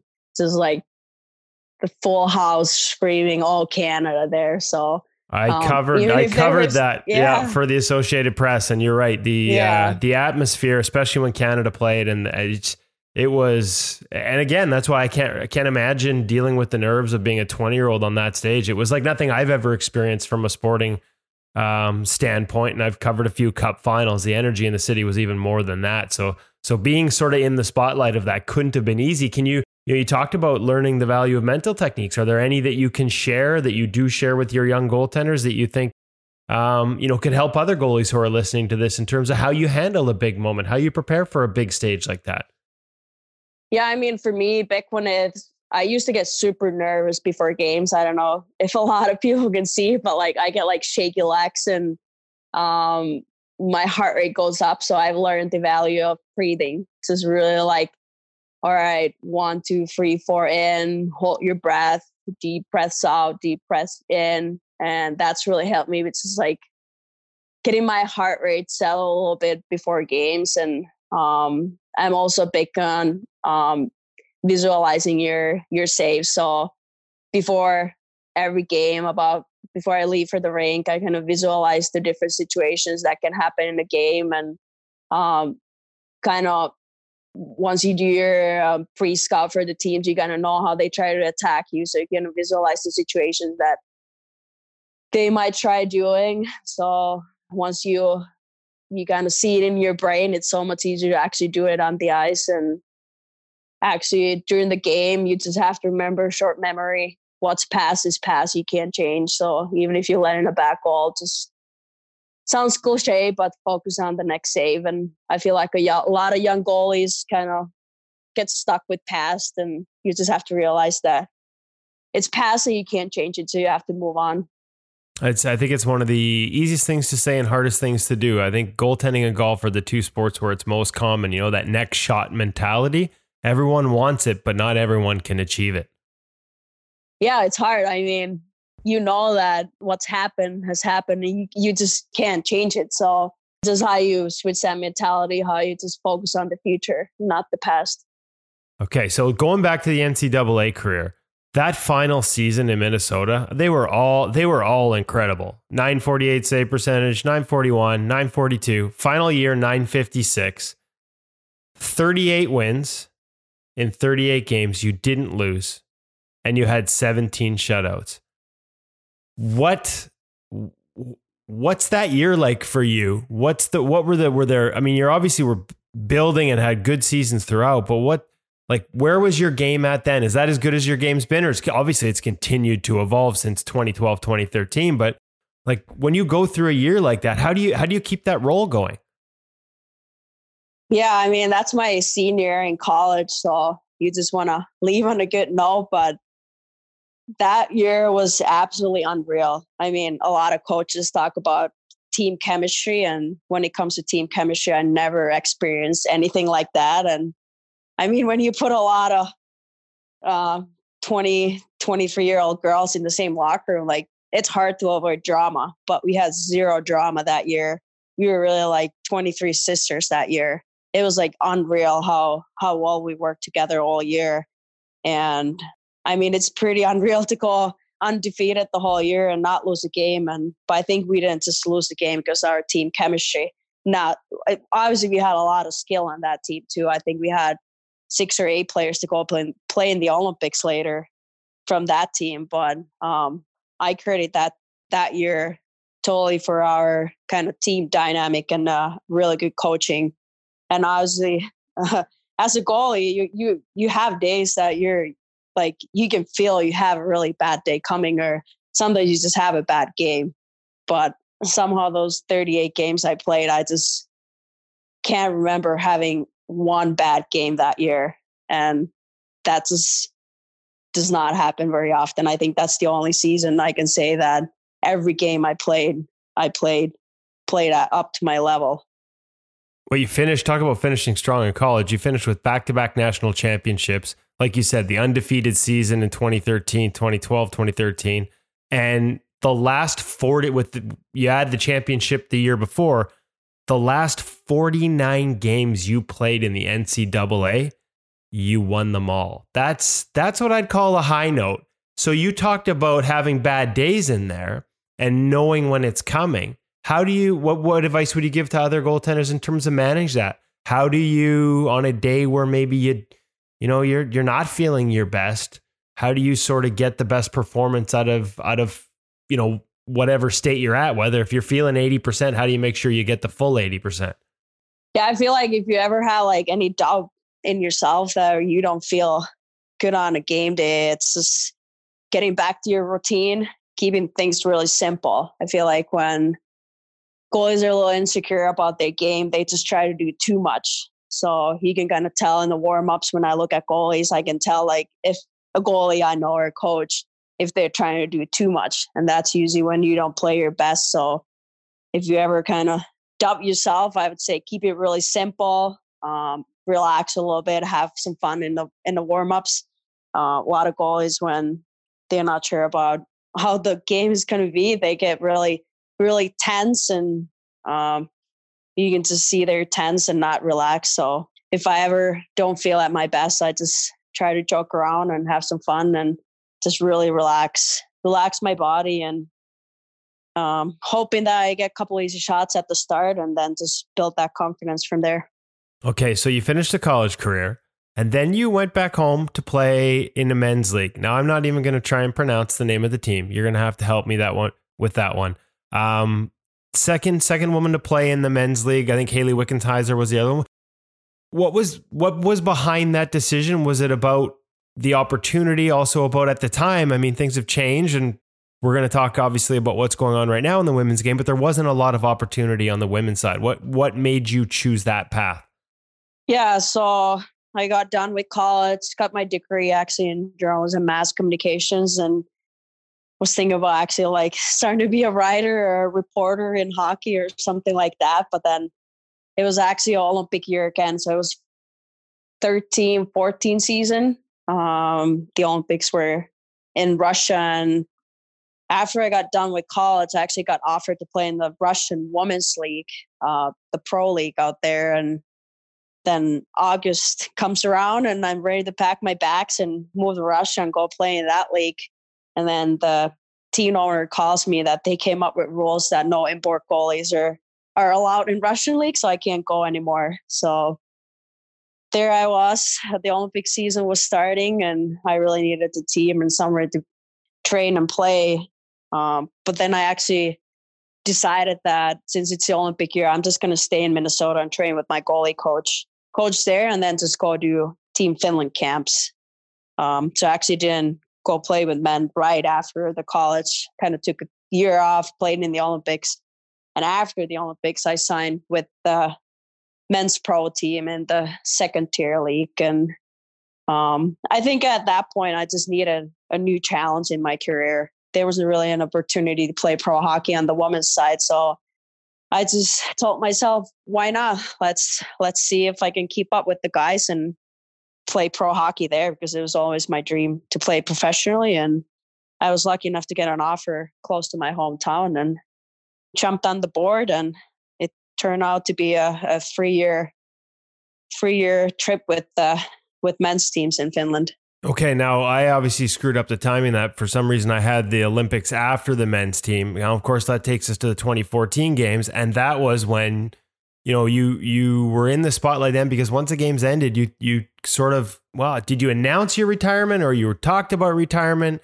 We thought we might lose you from the game before you decided to go sign with those men's teams. What was that process like, and what was that mindset like? How hard was that to to think that that might be it at that? And, and kind of remarkable to look back now because that's five years ago. Yeah, I mean, once I got out of college, the the reality kind of hit me, and I realized like, yeah, there really isn't many places to go play after college for for females. So I was kind of a little lost and didn't know what to do. And um, good thing the Olympics were coming up, so I had something to train for and kind of something to like set goals at. And and actually like kept going and stay motivated. And then when the Olympics were done, I was like, well, what now? Like, I don't really have a place to go play and I can't really make living out of hockey. So if I want to keep playing, and I have to get a full time job and then trying to train like a full time athlete on the side. So after the Olympics were done, I kind of wanted to make a statement that um, I don't want to do both. Like, I just want to play full time or I'm going to work full time. So um, I think I wrote that little Twitter post or Facebook post, I can't remember. And um, this men's team in Finland side and they offered me a contract. So I think it all turned out turned out pretty good. And looking back now, I'm I'm happy that I kept playing and got that offer because it kind of kept my career going. Because if I never wrote that letter, who knows if I actually hang up my skates in 2014 could be doing totally something else right now. Uh, that would be a, a, loss for all of us. You ended up uh, so after the three years with the finished with the men's team. La- last year, Kunlun with the CWHL, and this kind of we can transition this into. It's a good spot to talk about what's going on now. But first, that experience playing on a Chinese team in the CWHL, professional professional women's league, um, and truly being run like a professional team, Kunlun specifically. Um, what was that experience like? What was it like being in China? Like that's that's like just from a cultural standpoint, I imagine that that was uh, probably a bit of a even having been to all the Olympics and all over the world. Was that still a bit of a culture shock? Um, what was that experience like for you? Yeah, I mean, China's not your typical hockey country, and obviously them getting the 22 Olympics they're putting a lot of resources and a lot of money into into their hockey programs because they want to succeed in hockey and they told they want to win a medal there with with Team China and um, I've been fortunate enough to do Kunlun Red for for the past three seasons. I'm currently doing my third season right now. Two years in the CWHL that folded after two years, and now we're currently playing in in the Russian women's women's league in in their KHL and that has been truly dream dream come true. Like three years ago, I couldn't have ever dreamed of what we get get from that team. Like making a livable, sustainable salary can actually save money for my salary and provide for myself and my fiance and my family back home and playing true professional hockey full time. I mean, we get so much gear, so much different apparel and clothing and uh, the facilities and resources and supporting staff we have is is truly special and something that I've never seen women's hockey. So I really lucked out there three years ago that they called me and asked me if I wanna co- want to come play in China. So absolutely no complaints. The only little little complaint I can have is our long road trips because our flights used to be like 15 hours for for road games. So that's like the only little tiny complaint I have. Yeah, being on the other side of the world can't be easy as well. When when a lot of your life is still, like you said, we're talking to you from Finland now and, and back home in Minnesota as well. But Um, it sounds like the way you're treated there makes it makes it worthwhile. Is that part of what what's going on now? Part of what you're trying to establish for everyone else in the women's game? Is that kind of the goal of what's going on uh, right now with the PWHPA? Maybe just maybe I'll just leave it open ended. You walk me through how the situation, how you kind of see things right now. Yeah, there's a lot of uncertainty in women's hockey right now, and uh, those who followed the CWHL folded as of last May, and um, the best league in women's hockey went down, and kind of left players wondering what's going to happen next. And we were actually at the Worlds in Espoo in my hometown when we heard that the league's going to fold. And a lot of us players got together in Espoo and we were thinking and asking questions that what's next. And we formed a, a new players association called Professional Women's Hockey Players Association. A lot of letters, long, long association, but um, we kind of formed this association in a mission to create a sustainable professional women's league for our sport where players get treated like true professionals and where we get the resources that we we feel like we deserve and hopefully someday we would have a chance to make a livable sustainable salary out of playing hockey. And um, we felt like that when CWHL folded that we need to we need to ask for more. We can't be satisfied with with what we we have been getting so far. When you say more, mean does it mean more like how, for example, Kunlun does things as opposed Is it would give you an opportunity to to play the game for a living versus playing the game and then having to go make a living on the side and and and and the game being almost something that that you have to do on top of work as well as work like like run it like a true professional league is that kind of the goal yeah i mean i can give some examples from cwhl the canadian league that we were part of last season that most of the teams would practice twice a week at 9 p.m. and not have set locker rooms, get zero pieces of equipment, and they would practice, let's say, from 9 to 11 p.m. And then the next day, the players would wake up at 7 a.m. or 7:30 to go go work from 8 to 4, and then um, they would get zero dollars from playing. There, I think there was a little stipend for some of the teams in the league, but really you don't make any money out of playing. You just do it for the love of the sport. So, but still, somehow the, the league was called a professional women's hockey league. So, but I don't know if it's really professional if that's not your main source of income. Um, I know people have different opinions on what, like, how do you define a professional hockey player? But in my opinion, if you're living you're making a living and that's your main job, then you can call yourself a professional hockey player. Yes, everyone can train like a professional hockey player, but if you don't make money out of it and a full time salary out of it, I think you're semi pro pro or amateur. So kind of what our association wants is that we would have resources and kind of infrastructure that would give us a chance to show how good our product could be. And I feel like if we are provided with good resources and uh, a chance to put the truly the best product out there that would kind of get the fans going and fill the stands and get the ticket sales going. And once you have the fans interest you'll get the the sponsors interest in. And when you have the sponsors the media will get interest in. And that's how kind of you you you built that league. What does the solution look like Noora? What what what do you see the answer being in terms of a league that that would would satisfy you know the needs of everyone and really create that professional environment? Where's the answer our association has been really vocal about it that we want to get nhl involved. Um, it's no secret they've been around for a long time and they have things figured out and they have the resources and they have the infrastructure.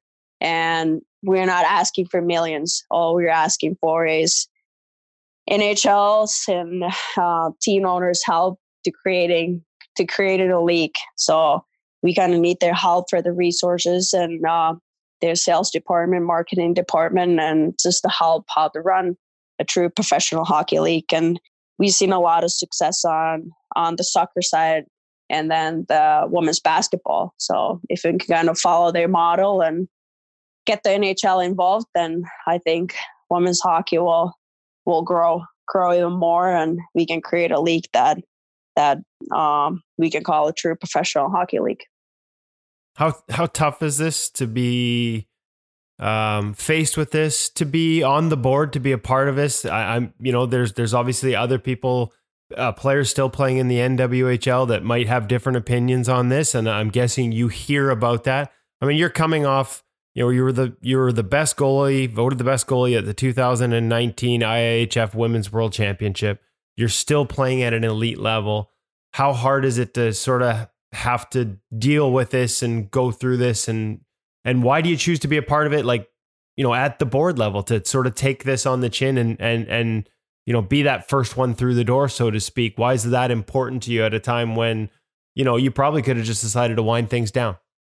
Yeah obviously things are pretty good for me and i'm really thankful for the opportunity to play professional hockey in china so i didn't necessarily need to be part of the league but i always want to see the big picture. I'm not doing it for myself. I mean, I'm 30 years old and I know I'm at the end of my career and there's not many years left. But if I can be on the board and make sure I can build a better future for the youth hockey players where they can dream playing professional hockey and actually dream of making money, money and let's say play in the women's NHL, then I'm all in. I'm all about it. Just providing better chances and better opportunities for the youth and for the future.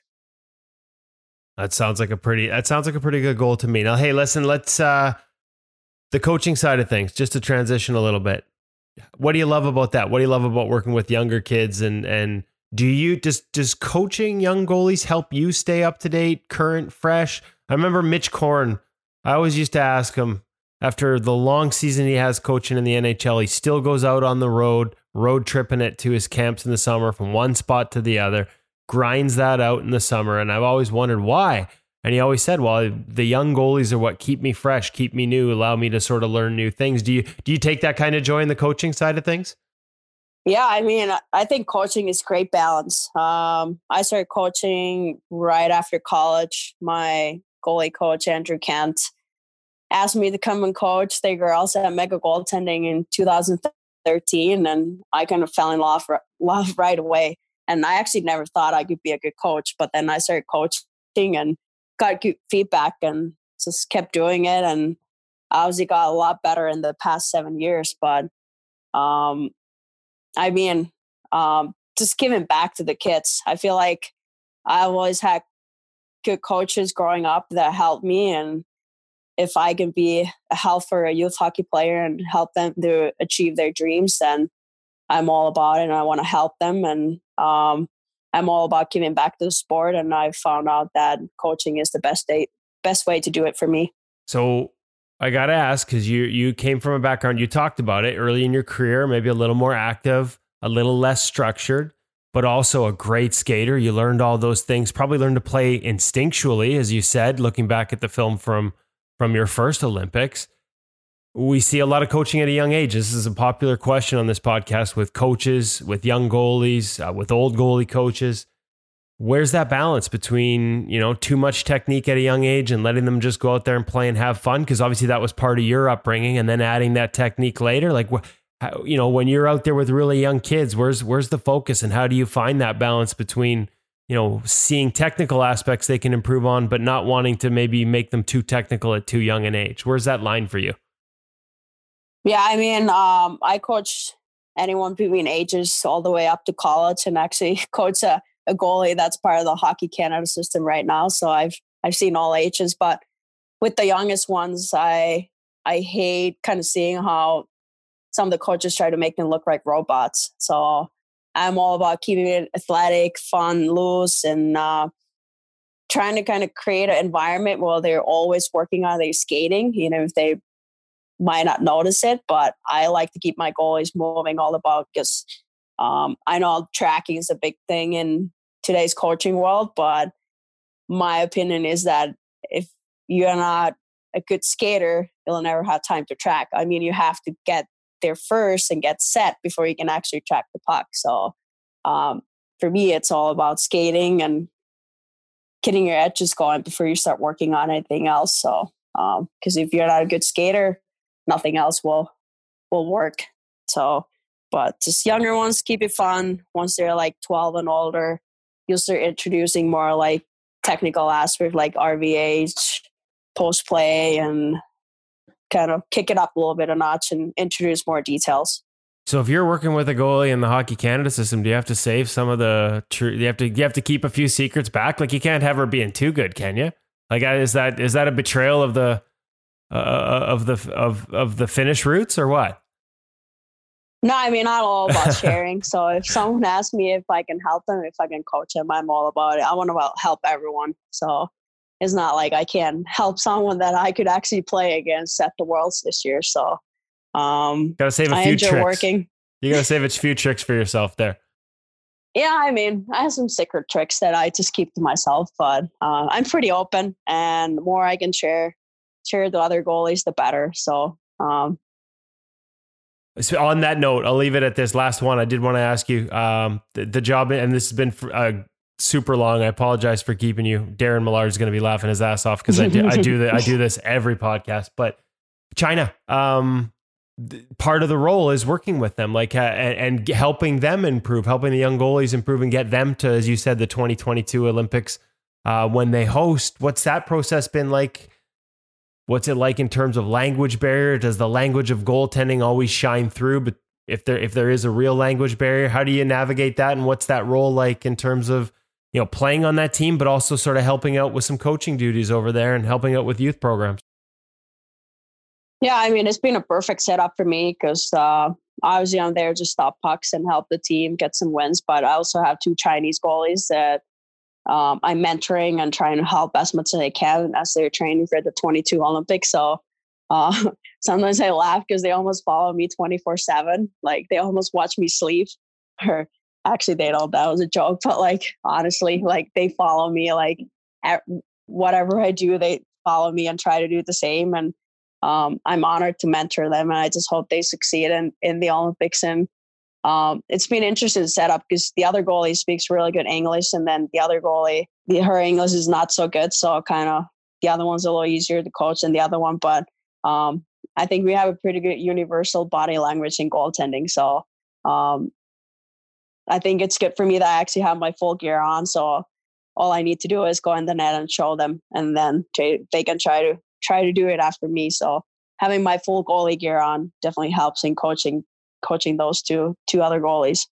Well, I was going to say uh, if they're going to follow somebody around and and pick a goaltender to emulate, pretty good goaltender to emulate. Noora, thank you very much um, for taking the time to talk to us. A lot more time than I, I said I would hold you, but uh, we really enjoyed the conversation. I know our listeners are going to enjoy it as well. Um, look forward to catching up in the near future. Yeah, perfect. Thank you.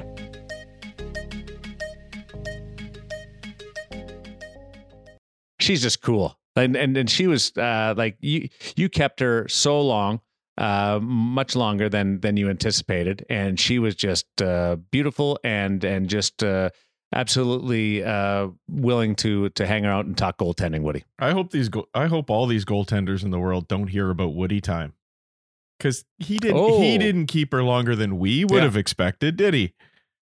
no, Hey, that that interview, guys, we probably should have put it up next week. Do you know why? why? What was her record in university? Uh, perfect. 49 consecutive wins.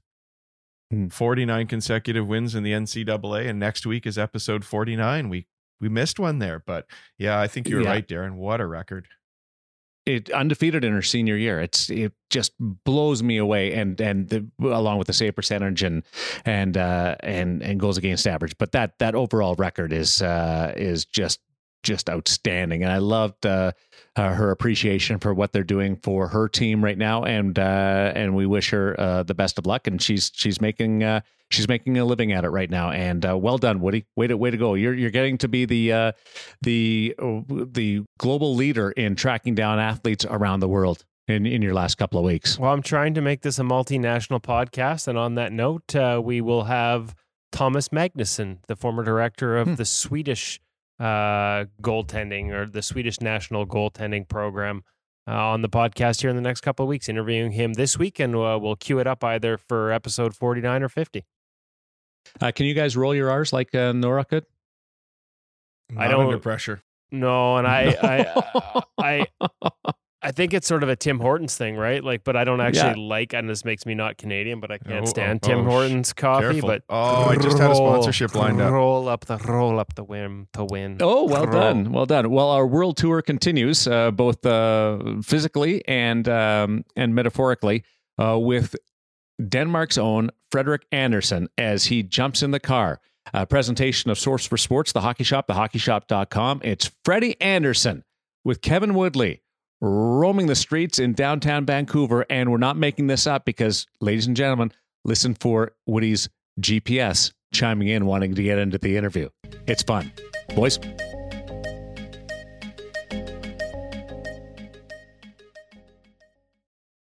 We are now, this is like another episode, just like Carter Hutton, of not comedians in cars. We are goalies in cars. We are Freddie Andersen. We're a quick trip to meet the boys at the hotel for a little Christmas shopping. Yep. Um, gotta get it. Uh, gotta get it in when we can here. Freddie's a little nervous, I think, looking around, seeing if I'm going to pay attention to where I'm driving or Yeah. So far, so good. talking. So far, we haven't run over anyone. Um, so I don't even know where to start. I usually start with this is going to be a quicker trip than usual, but I usually start like every time I see you, we talk about what's going on in your game now, what you're working on, so many different things over the years. I want to know where it started. Uh, That's my favorite question with every guy. Where'd the passion for goaltending start for you? Started by uh, being born into it. Um, my dad was a goalie in in Denmark. He uh, he his brothers, uh, his sister, she was a goalie. Uh, her, her husband also goalie. Yeah, so big hockey family. Everyone pretty much has played or or, or does play at some point in uh, in my family and played some hockey. And uh, my dad being the goalie, he uh, he always brought me in the locker room. I would sit I would sit on his pads while he was getting undressed, just uh, when he was shooting with the with the teammates, and just kind of growing up in the locker room. Um, obviously, I started started skating. The second I uh, I could walk, basically, he would uh, he would take me out, push me around on the ice, um, and then I think I was around nine or ten when when he finally uh, let me switch. He wanted me to play the uh, the positions uh, other than goalie, just to, to to understand the game a little bit and learn how to skate better instead of just standing in net too early. And I thought that's something that's been yeah definitely benef- benefiting me a little bit. What what point did it go from something you just wanted to do to something you thought, hey, I could do this for a long time? I don't know. That's a, that's a really good question because I I never really been a guy who had a, a plan B or, or anything where better get better get uh, a b- degree or, or something like that. I just always been been having a passion for hockey and, and, and wanting to play hockey and, and never really seen any any other outcome or any other option to to be doing something else. So, That's a good but, thing. I, You're but good I at it never then. yeah I never really knew like I was passed on my first two drafts. Wasn't drafted. Finally, finally got drafted the third time, and yeah, because I had a couple good games in the in the national uh, on the national team, and just kind of developed from there. I thought, uh, yeah, again, late bloomer, just kind of kind of stuck with it, and was able to, um, yeah, to break through and and and make the make the jump through, uh, yeah, through the system in Anaheim, and and the rest is probably more uh, public knowledge to people that that have followed uh, the NHL. Before then, though, you went to Sweden. Talk about that decision. What was it what, like? What was that experience like to leave Denmark and go to Sweden? What was the thought process behind it? And uh, clearly, it worked. yeah, again, I was just late teenage years. I think I was just just about to turn twenty. Again, it's it was a step up in my career. I, I had a good uh, good couple years in Denmark, playing well in the in the Danish Pro League, and that's a pretty natural step for a lot of yeah, Danish players to go to Sweden or, or elsewhere in Europe. And and I lucked out having had getting a really good goalie coach in in Sweden, uh, Miki Andreasen. Uh, he, he really helped help out my game and and again had a really good season in in, in Sweden, and that's onto the destination street. battling through this GPS is uh, interesting, but we're trying. Um, but yeah, then having a really good year, I think was was was part of the reason that I, I decided to go back in the draft and and then go uh, yeah see what uh, see what would happen because uh, at the time I was about to sign with uh, Carolina. Cam Ward was was signed for for a very long time and didn't really seem like the the chances of being a number one goalie was very high there. Um, and that that was that was the the, the biggest decision uh, that I've made to yeah to go back in the draft and and I knew my my agents had had looked at, at depth charts and on the whole league and and had found yeah at least half the league had, had better options and better better chances to yeah for me to make it and and get a good shot at uh, being a number one. So Anaheim, you was not one of them actually.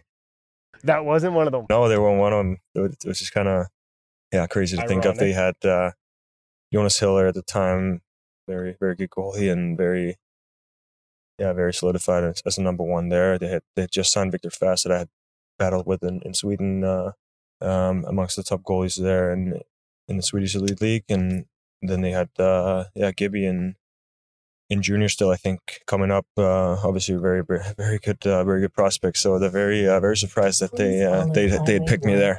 See, this is kind of embarrassing because this is my hometown. I shouldn't need the nav, but I just yeah. I wasn't 100 percent sure, and I didn't want to take you like on a wandering tour like a bad taxi driver just to prolong this conversation. No, I'm having having a good time here. So, so we got to talk over the nap, but that's okay.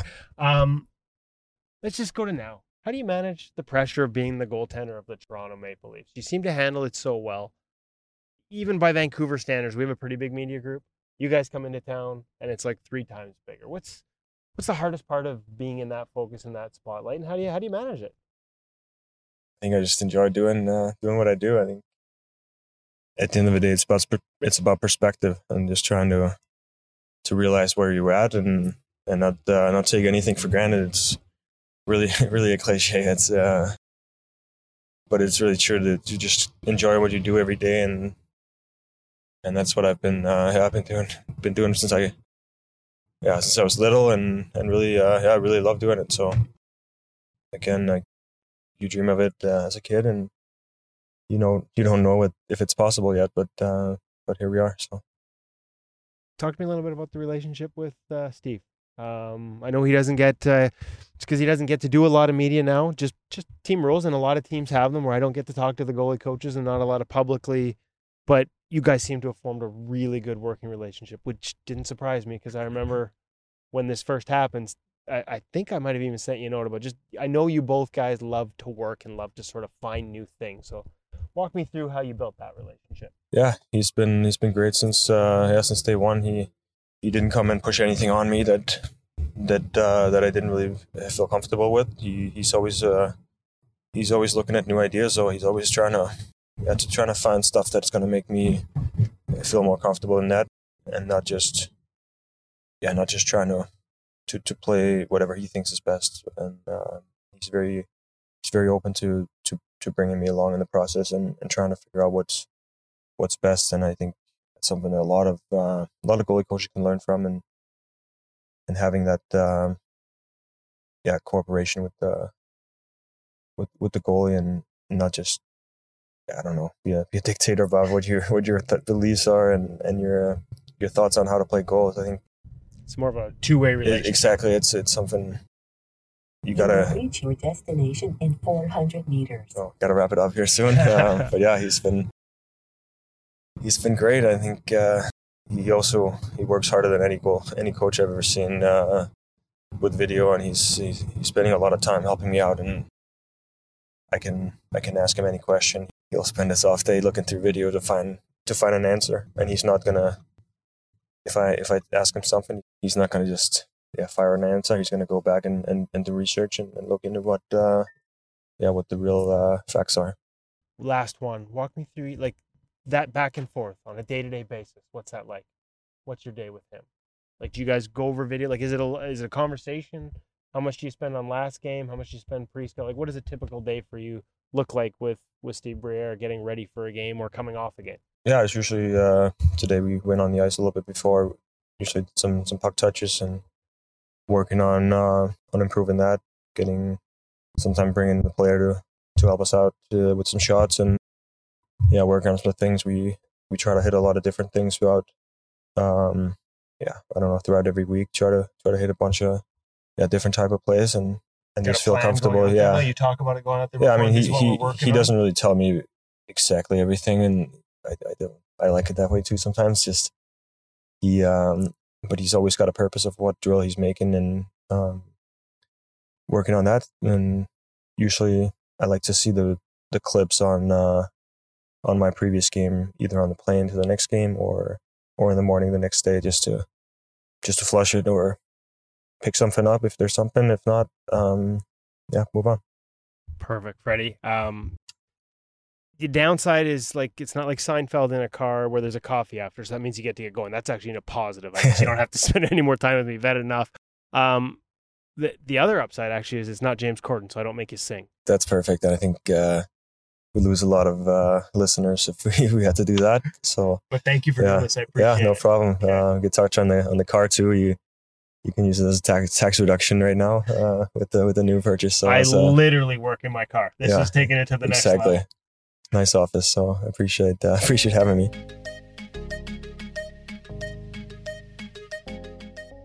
Hope you enjoyed that conversation. Uh, love love the car rides, and um, I, I have to admit uh, a little bit of jealousy and a whole lot of uh, just acknowledgement and being impressed by you because you've you've been able to convince some world class NHL superstars to jump into that sled of yours and drive around Vancouver. Yeah, listen, um, I think we should also like it's a shorter interview, right? There are probably some people out there going, "Man, I want half an hour of Freddie Andersen, not not 10 minutes in the car." As I I was actually driving him um, I think he was meeting Auston Matthews and a couple of the guys to do a little Robson Street Christmas shopping, so I dropped him off up there.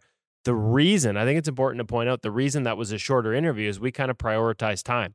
Um, Freddie was so gracious; he gave me 15 minutes sitting down, going over video, and of course, our our in goal premium subscribers will have already seen the first one where he breaks down a three on two rush against the St. Louis Blues, and I thought it was I thought it was our best one yet. Like full three minutes of Freddie Andersen detailing all the elements of a read that allow him to make an incredible glove save on a lateral play, but when he rewound it and he walked through like how the initial puck carrier is bobbling it, how his defenseman attacked the puck carrier and knew what seam was there, when he went from an overlap to skate inside post to make that push, like the detail these guys see was incredible. And Freddie was incredible, spending 15 minutes with me going over video. So we've got another three or four clips to share with you in the coming months at the In Goal Premium site. And then at the end of it, because he'd already missed both buses from the Maple Leafs to spend that time with me, he needed a lift. So he'd he'd heard about the the in goal the in goal what what are we calling this? The Uber for goalies. Yeah, basically it's it's Kevin Kevin in cars with goalies. Uh, he'd heard about it with Roberto, and uh, we'd done the one with Hutton, and so I offered to give him a lift after we finished the video session. Least I could do, and Don't forget Ian Clark. and Ian Clark. Least I could do is offer the guy a lift. It just happened to bring the recorder with me, and he was game, so we had a little fun with it. No, the the GPS though, and he acknowledging, uh, it- listening to him acknowledge, I'm, I'm fighting through the GPS. Yeah. It was like the the GPS was chirping you guys. Oh, it was and, and embarrassing, right? Because my hometown, um, and and I wasn't quite that did that did cross my mind. I just, you know, let's let's just say that these guys stay in nicer hotels than I regularly frequent. So when I was told we were gonna, I had to drop them off and, and meet them there. Uh, but you've been to Robson Street. I wanted to be sure. I wanted to be sure. This one was a newer, new. It was a newer spot. I didn't know Darren, and I got it. Hey, I think I deserve credit here, boys, because as I was dropping him off, I could have pulled the Carter Hutton because I needed to take a left to drop him off right where he needed to be, and it was a no left turn lane. So I could have gone two more blocks to take a right and another like I could have gone like an extra four blocks to wrap around and get him right to where I was supposed to drop him off. But recognizing that we were basically kitty corner from it and not wanting to take up any more of the time he'd been so gracious with, I just dropped him off at the corner and said, go run through the traffic. buddy. I'm, I'm, I, I think it's great, and I also uh, love the fact that uh, in that because you didn't want to be uh, bugged by us about uh, or accused by us of doing that, you put the head uh, the starting goaltender of the Toronto Maple Leafs in peril by making him jump through traffic. That is good. Well done. But that's that that's that access is just unprecedented. It you don't get it anywhere else. And uh, and congratulations. That's that's really cool. And you talked to two uh, just absolute superstars uh, in Freddie Andersen and Noora Räty this week, and uh, and that's uh, that's wonderful. And I can't get enough of it, and uh, and I know our listeners uh, can too. We learned Butterstack. We learned that the lacrosse goal is going to be a regular thing, and and Hutch, you what did you learn today? Sorry, I was just going to say we would be remiss, even though this podcast is threatening to set a new record for length here, uh, if we didn't mention and congratulate Freddie Andersen on recently becoming um, the fastest European goaltender in NHL history to 200 wins and the fourth fastest to 200 in NHL history overall. Um, an incredible feat, really. If you think about the names ahead of him on the list, who are the, who do you do you know who the three names ahead of him on the list are? Bill Bill Durnan's on every list, isn't he? Nope. No. No, and that's sort of what Uh, shocks me. Ken Dryden, Yeah. Jacques Plante, I've heard of him. Braden Holtby. Heard of him too. That's Not- it. Not a That's bad it. list. Yeah. Yeah. Well, and Binnington's uh, doing the same thing right now. Uh, like he's on on a similar path. Like Yeah. for for this, uh, we're seeing a couple of guys do it. But but Freddie Andersen's record in Anaheim, the way he piled up the wins was uh, was exceptional. And then and then carrying it over to the to the Toronto Maple Leafs organization. And he can always say when he when he is inducted in the Hockey Hall of Fame, if uh, if that day comes, he will say, uh, "I'd also like to thank Kevin for giving me a ride home from practice at uh, in in Vancouver." It will be there. It will be there at at some point after I missed my bus.